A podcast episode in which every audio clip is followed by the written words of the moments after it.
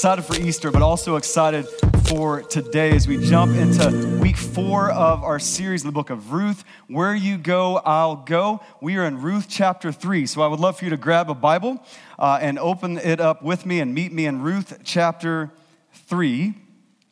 If you have a physical copy of your Bible, it's the eighth book of your Old Testament. It's right past the book of jo- Judges. It's this really little book called Ruth, and head to chapter 3.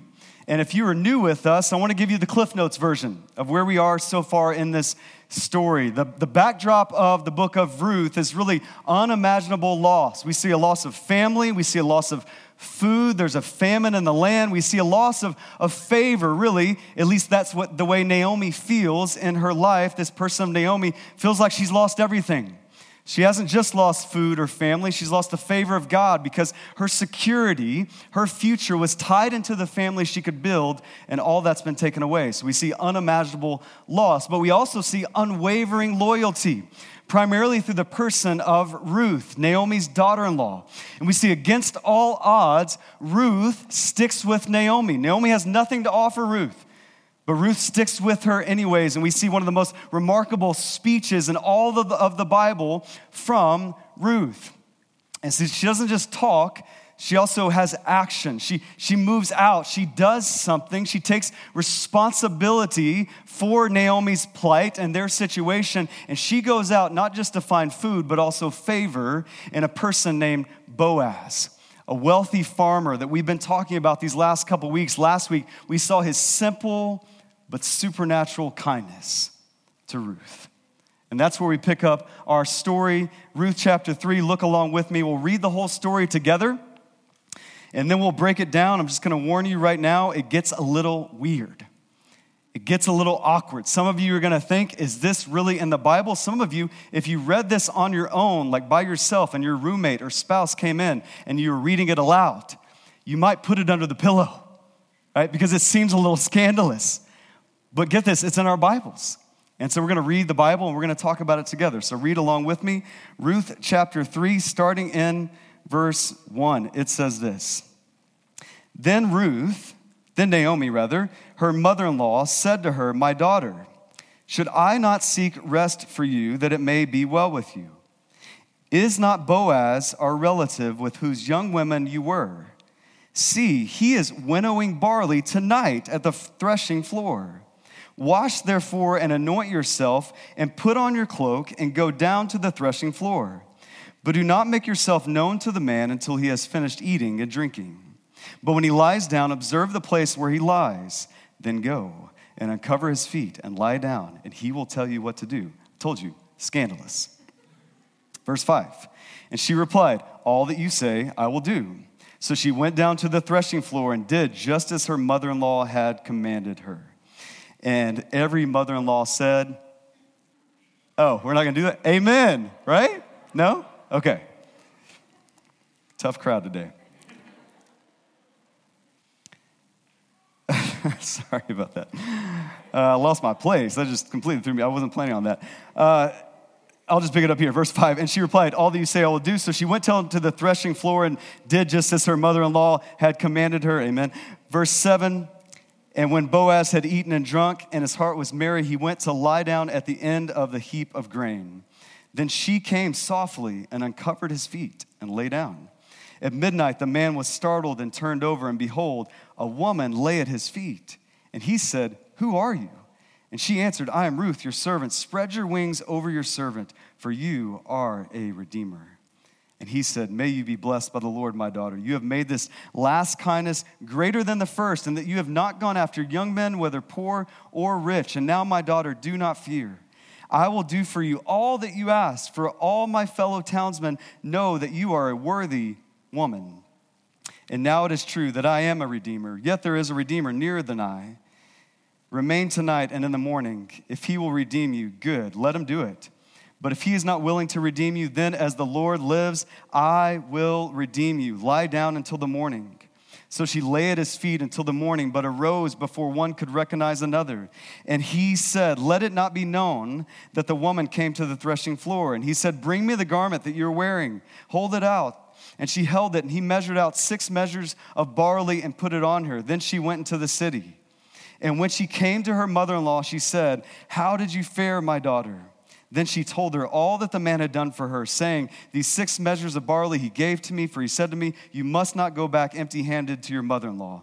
She replied, Wait, my daughter, until you learn how the matter turns out, for the man will not rest, but will settle the matter today. Our sermon title for the day is Risky Love. If you take notes, Risky Love. Let's pray together. Father, I pray as we look at your word, especially a, a, passage like this that can be confusing, that you would remove distractions. God, you would open up our eyes, you would open up our ears, you would sharpen our minds, and you would soften our hearts to all that you want to say to us, but more so than that, all that you're going to call us to do in response to this word. God, we pray that by your Spirit, through your word, in the name of Jesus. And everybody said, Amen, amen. Well, there's a lot going on here. If you read closely, if you listened closely, uh, but I want to give you two details as we kind of frame this thing up. I want to give you the location and the time. We saw the location, it was the, the threshing floor. Here's what that was it was the place at the end of the harvest where they gathered the grain together and they separated it out.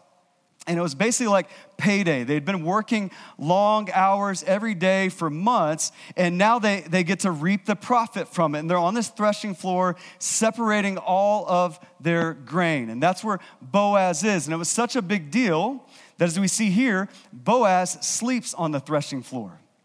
Because a lot of people did that because this was payday. They wanted to protect their investments, so they would even sleep on the threshing floor. So that's the location. The time is, as I said, at the end of the harvest.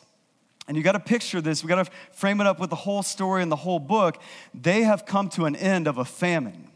Right? That's the reason Naomi left Bethlehem to begin with. Bethlehem means house of bread, yet there was no bread. They had a famine for years.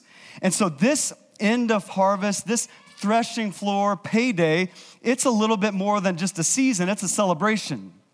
And we see there's people eating, they're, they're drinking, there's merry hearts. And so that's what you should be picturing. As we just read the story, that's what you should be picturing the location and the time, the end of harvest.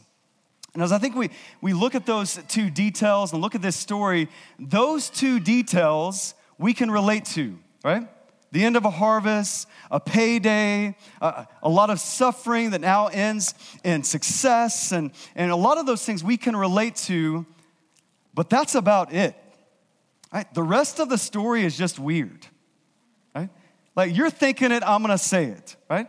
It just gets a little weird. And so it's kind of like uh, this week we went home for spring break to Texas to see family and let the cousins play together. And we were at my father in law's house and they had a record player playing music. And my son, who's eight years old, was just fascinated by this technology, right? Never seen a record player in his life. He comes up to this big, it was a nice record player, big, nice box, and he asked my father in law, How do I listen? How do I tell it to play a different song? and my father in law, who's 70 plus years old, just with a smile graciously tells my son, You don't, right? He's a record player, boy. And so my father-in-law, he, he graciously, he, he started to explain how you don't tell it to play a different song. You pick up this needle and you put it, some of y'all are too young because you don't, you're like, what do you do? You pick up this needle and you put it in a different spot on top of the record, and that's how it plays a different song. Let me just tell you, you should have seen my eight year old's face. Completely dumbfounded. I mean, absolutely no context for this. He's looking at my father in law, looking up at him, just like, what are you talking about? And that's kind of how we feel as we read this story in Ruth we're looking at, we've said this over and over, this is a different time, right? We've seen that with the status of a woman. This is a, a different time, a different context. And a lot of us, as we hear this, we don't have any context for this. And so, what I want to do is just break that down and, and see what things can translate to our culture and what things honestly just can't. Right? And the way we're going to do that is just asking three questions. If you take notes, these are good questions to write down. The first question we're going to ask and answer is this What is Naomi thinking? Right? And you should hear that with a little, what is Naomi thinking? Right? You read those first few verses, this, this scheming by the mother in law to her daughter in law. Uh, she's talking about, hey, Ruth, you go out in the middle of the night, you go to this threshing floor, you kind of hide out and see where Boaz is sleeping, and then you go down and lay with him, and you lay by his stinky feet. And then you say to him, hey, tell me what to do. And I remember just reading that, and as a dad of two daughters, the, the response that evoked in me was just simply this nope. nope. I mean, I was thinking through my daughter, who's, I'm about to embarrass my daughter a little bit right here. My daughter's 11 years old. One day, like when she's 20 or 30 or 40 years old, when she starts dating. One day, a long time from now. And she would ask me, Dad, I'm kind of interested in this guy. Like, what should I do? How do we go about this thing? I would not point her to Ruth 3. I would rip that page out of the Bible, right? Unless I was just reading it to her of like, baby girl, this is what you do not do, right? And so, and I think all dads, we should kind of be feeling that right. Uh, we should not tell our daughters to do this, but this is what Naomi does. So, why? What's Naomi thinking? Remember, you got to understand the context. What have we learned about Naomi? In chapter one, she renamed herself from Naomi, which meant sweet and pleasant, to Mara, which meant bitter. This is a lady who's lost everything. And not only has she lost everything, she's seeing Ruth losing everything as well. Naomi's older. She's thinking, oh, I've lost everything. But Ruth, this loyal daughter in law who's come to me, unwavering faithfulness and loyalty. And I don't want her to lose everything as well. I want her to have a future. But here's what, what, what Naomi knows she can't provide that future. She can't fix the situation. She can't give Ruth what she needs. But she knows someone who can, and it's Boaz, this wealthy farmer, this kinsman redeemer. Remember, we said the kinsman redeemer. To redeem is to, to literally buy back. Kinsman would be a close relative that when someone would die, a close relative would come alongside that widow and they would do a few things. We see it outlined in Deuteronomy 25, Leviticus 25 was in the law of God, a provision meant to care for a widow. And that close relative would, would potentially buy that widow out of slavery if they were enslaved. They would buy the, the land back that potentially had been forfeited. They would even step in and marry the widow so that they would continue the lineage of the family and the inheritance and the name and all of that. And Naomi knows that's what Boaz is capable of. I can't do what you need to do, Ruth. I can't do anything for you, but I want Boaz to do that because he can. And so we can see Naomi, bad decisions, good intentions. That's Naomi. Bad decisions, good intentions, right? We see it in verse one. He says, she says, Ruth, I want your rest. I want things to go well for you. She has good intentions, but she makes some bad decisions, right? And so, what do we do with that? Here's a few things. Uh, this is one of those sections of scripture, scripture that's descriptive, not prescriptive. Here's what I mean by that. There's some scriptures that are propositional truths, that are commands, that are clear in scripture. Hey, you go and do this. That's some of scripture and that's prescriptive. Even some of our narrative in the Old Testament and the New Testament, that is prescriptive, and we see that because it's consistent with all the other scriptures. But there's some scripture that's not prescriptive, go do this, it's descriptive, this was done. Do you see the difference? Okay. This is one of those cases, hey, this was done. And here's what it shows us the Bible is the most honest, raw book in the world, right? The Bible is, is not made up, right? If I were to write the Bible, I would have left this part out, along with a lot of other parts in the Bible. You ever read through the Bible in a year and it just gets weird? Like in Leviticus, why all the blood? And people that say, well, this is all made up and a hoax, if people want to make up a story that the whole world would believe, you don't make up this story, you make up a different one, a more sanitized version. The Bible's not that. That gives me confidence in our Bible, even when I read these awkward passages. Right? So it's descriptive, not prescriptive. It shows us that the Bible is an honest and raw book. It also shows us that the only holy person God ever uses in the Bible is Jesus Christ. Everybody else, the heroes of the faith, yeah. Abraham, Moses, the Apostle Paul, everybody else is messed up, but God in His grace still uses them for His mission. Amen? That's the whole story of the Bible. And so this is what this passage shows us. It's confusing, but it also gives us confidence. It lets us know not that we should do something like this, not that we should have permission to do what Ruth does or do what Naomi tells Ruth to do. No, but it gives us encouragement, not permission, but encouragement that if you have done something foolish like this, that God can still redeem and use you. That's what this tells us. And so, what is Naomi thinking? Do you have a better sense? Here's what's going on in this story. Here's what we can take away from it. Here's our second question What is Ruth doing? Right, we see this amazing courage from Ruth as she initiates. She's bold. In verses six through nine, she gets cleaned up and perfu- perfumed up. Right? And you're thinking, what's that about? Was she just trying to look nice for her man? I think so, a little bit, right? But it was really more than that. In the Jewish culture, as you were to get cleaned up and perfumed up like Ruth was doing, this was a sign that her season of mourning, her, her husband being lost, this season of mourning was over. She was moving forward. Right? And it was likely in that season that of mourning, she was wearing garments that, that would have represented mourning. And, and Boaz would have seen those garments. And as a man of honor, we've seen that mentioned in the text several times, as a man of honor and character, Boaz would have said, Oh, Ruth, she's still wearing the garments of mourning. I'm going to respect that. I'm going to keep my distance a little bit. So it's possible. Why, why is Ruth doing the initiation? Maybe you're wondering that. It's possible that Boaz was hanging back, waiting for her to move forward out of that season of mourning. And we see that just with her getting cleaned up and perfumed up. We see she comes softly and uncovers his feet and she lays down. She does what Naomi says. It's, it's midnight. Boaz is startled and says, A woman, behold. That means look intently. A woman is laying at his feet. He says, Who are you? Now you got to remember, it's the middle of the night. Some of you are thinking, Who are you? Doesn't he know Ruth already? They had a meal together last chapter. Yes, he did, but this is the middle of the night before there was electricity. Right? So there's no nightlight. He, he can't see who it is. So he says, Who are you? She says, I'm Ruth, your servant. Spread your wings over your servant. This is key, for you are a redeemer. This was the equivalent of a proposal in the Jewish culture. Some translations might read, maybe your translation reads, it doesn't say spread your wings over her, it says, Take your garment and spread it over me.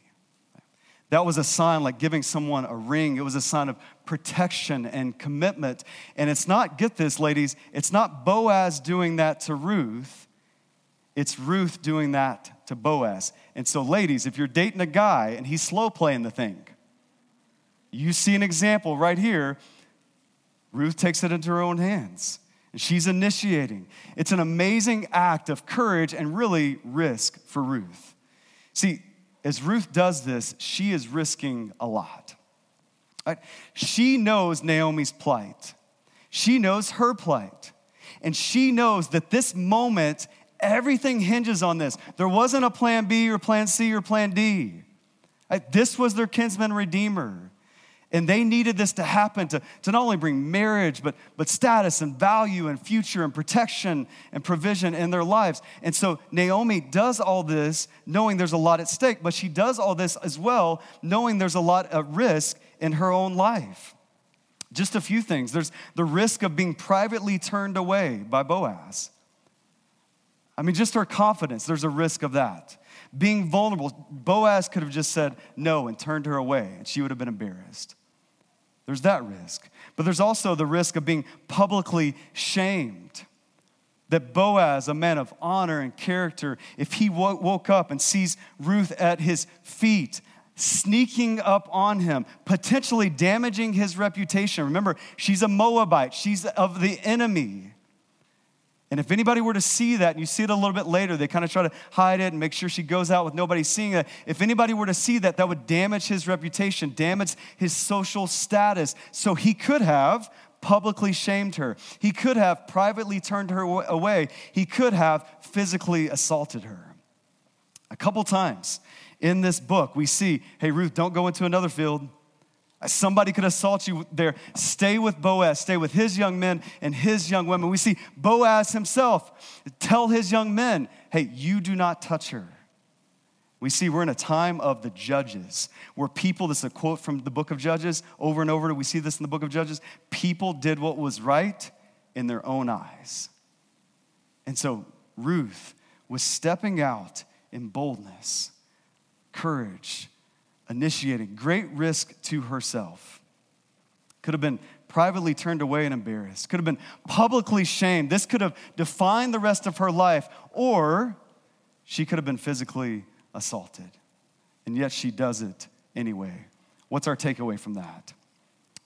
We don't go lay with somebody, we don't sneak up on them, we don't get by their feet. That's not the takeaway. But the takeaway is this something that does translate, like the record player, the music translate. The needle that you put to skip to the next track, not so much. But what does translate? Well, it's the music. Here's the music of this moment love is risky. Love is risky.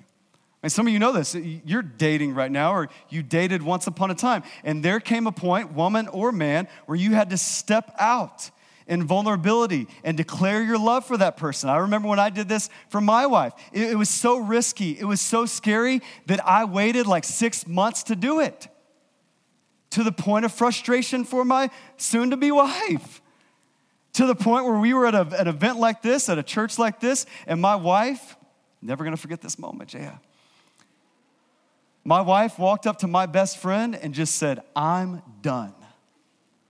And he knew what that meant because he knew she liked me and he never told me. What kind of friend is that? Right? Sam, come on, man. Right? And, and, and why did I wait? Because I was an idiot, yes. But also, it's, it's risky to put yourself out there. It's a vulnerable place. Love is risky. We see that just in Ruth. You need to know that it, maybe you're already married. Love's risky. To come home and do something nice for your wife. She could say, I don't like that. She could say, I didn't want that. It's risky. You step out in faith and courage and you love your spouse. It's risky to love a friend it's risky to, to love a friend, particularly in this time with, with politics and polarization and not knowing where people are on issues. It's risky to step out in word or deed in love. And we can stay safe and we can stay comfortable, but in that we could not love. And so Ruth teaches us hey, love is risky. And so, one thing we can take away, the music from the moment, is how are we risking things in our life for love?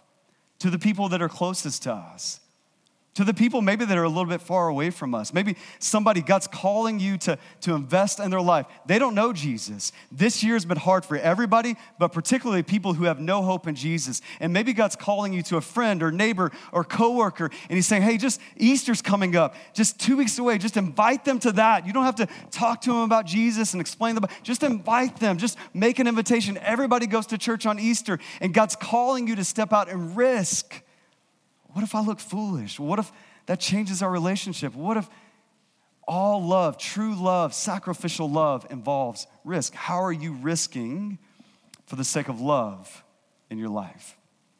Last question is this What is Boaz saying? So, what is Naomi thinking? What is Ruth doing? The last question, what is Boaz saying? Verses 9 through 18, we see Boaz's response. He doesn't shame or turn her away. He could have done those things, but he does not do that. He recognizes her risk. You, see it, don't you? In verse 10, he says, You are blessed. He praises her kindness. And I love this, one of my favorite parts. He, he praises her kindness specifically and that she has not gone after younger men. Amen. Right? He's like, Oh, thank you. You have not gone after the younger men. You didn't have to come to me. He's a little bit older and he praises her, her kindness and says she's blessed. He says, verse 11, do not fear. I will do all that you ask. It, it's almost as if Boaz was with, in tune with her risk. He knew the, the potential. He knew Ruth would know hey, I could have turned you away. I could have publicly shamed you. I could have physically assaulted you. And it was as if Boaz, in that moment, he's in tune with all of that. And he says, You're blessed. You're kind hey, you're probably afraid. Don't be afraid. And he affirms, he says, I am a redeemer. I am this person. You and Naomi are worried about how we're going to have provision, protection, security, a future. Yeah, I'm that person. I can just imagine all the buildup in the book of Ruth, all the loss, all the risk, all the courage, all of Ruth stepping out in faith, not just in this moment, but when she first went into the field as a, as a woman in that day. And she ate a meal together, and she was at a separate table from all the Jewish people. And she came over to where the Israelites were, and she ate a meal with them. All the moments, can you just picture?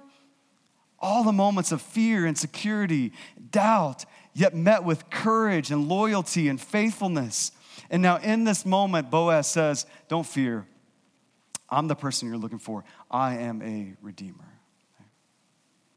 And then it seems like, again, if I was making up this story, that's where it would have ended. And then they would have gotten married, right? But that's not what happens, right? We see it in the text that, that Boaz says, Well, hold on a second. Uh, there is a nearer redeemer to you. There's a closer relative than me to, to your family, to Elimelech.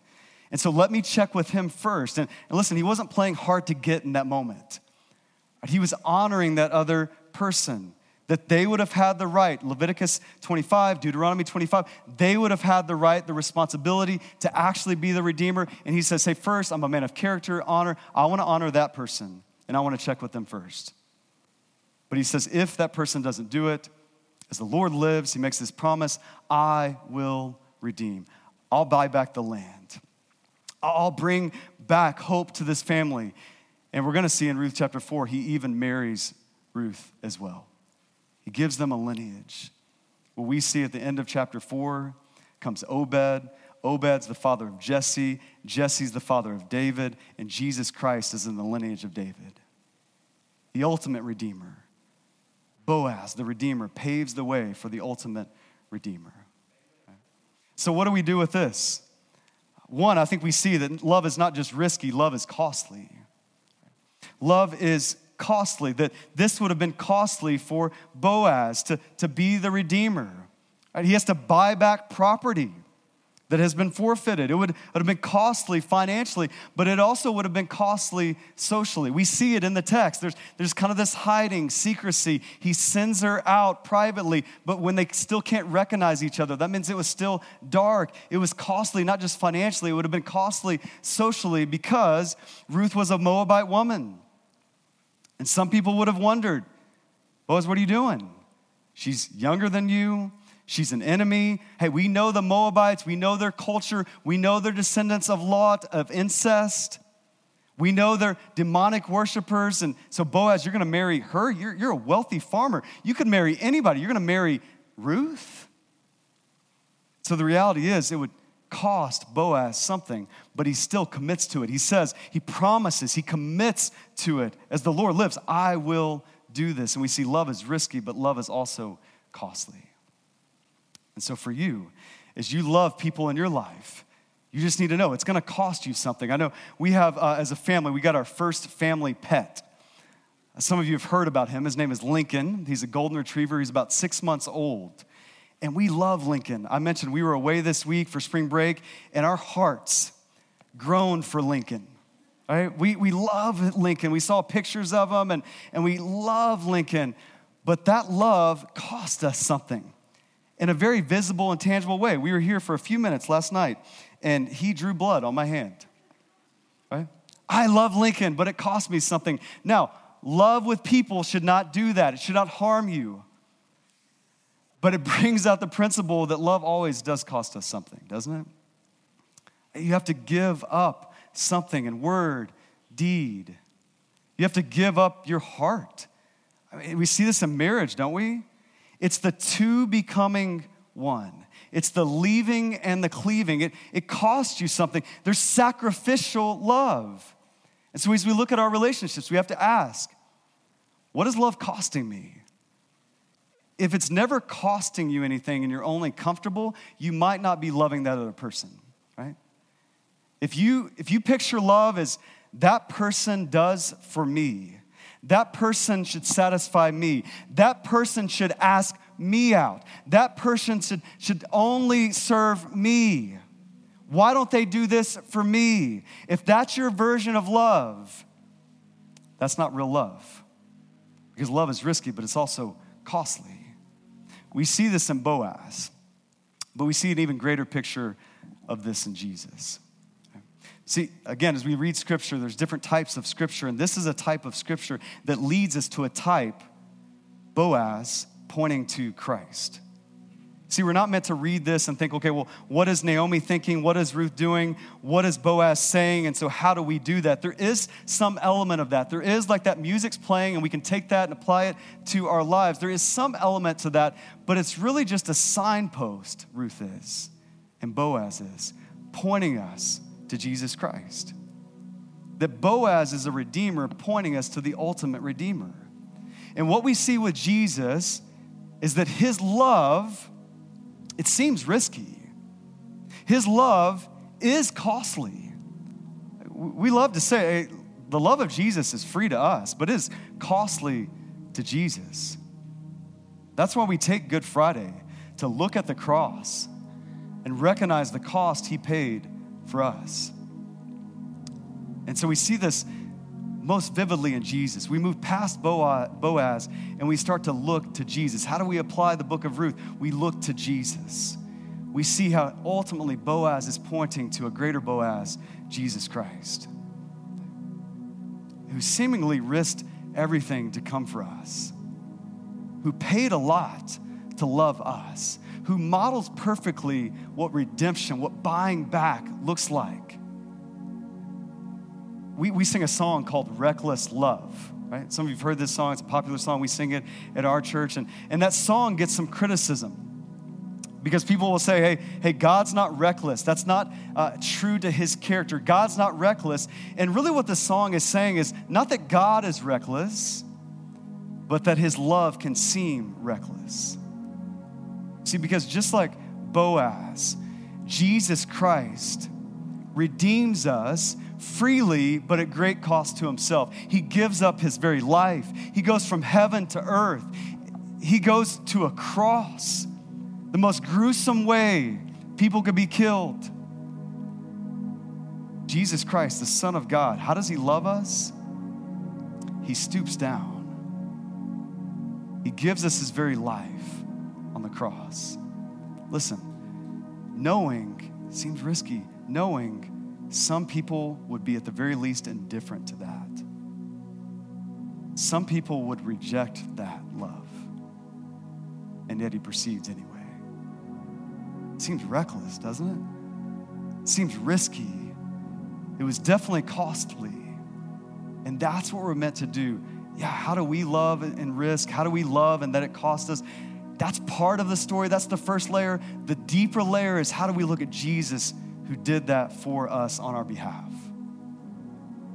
So we're going to respond today. We're going to take a moment to respond, to look at our, our Redeemer, Jesus Christ, to see the way he loved us, to embrace that fully, and then begin to love other people like that.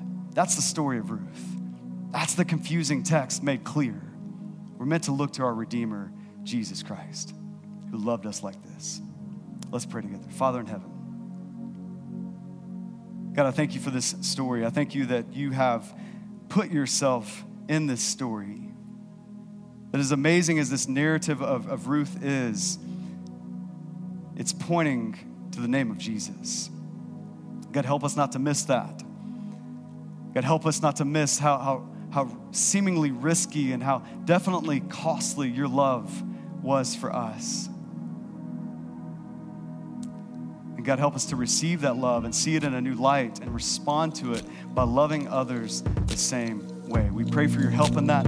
It's in the name of Jesus we pray.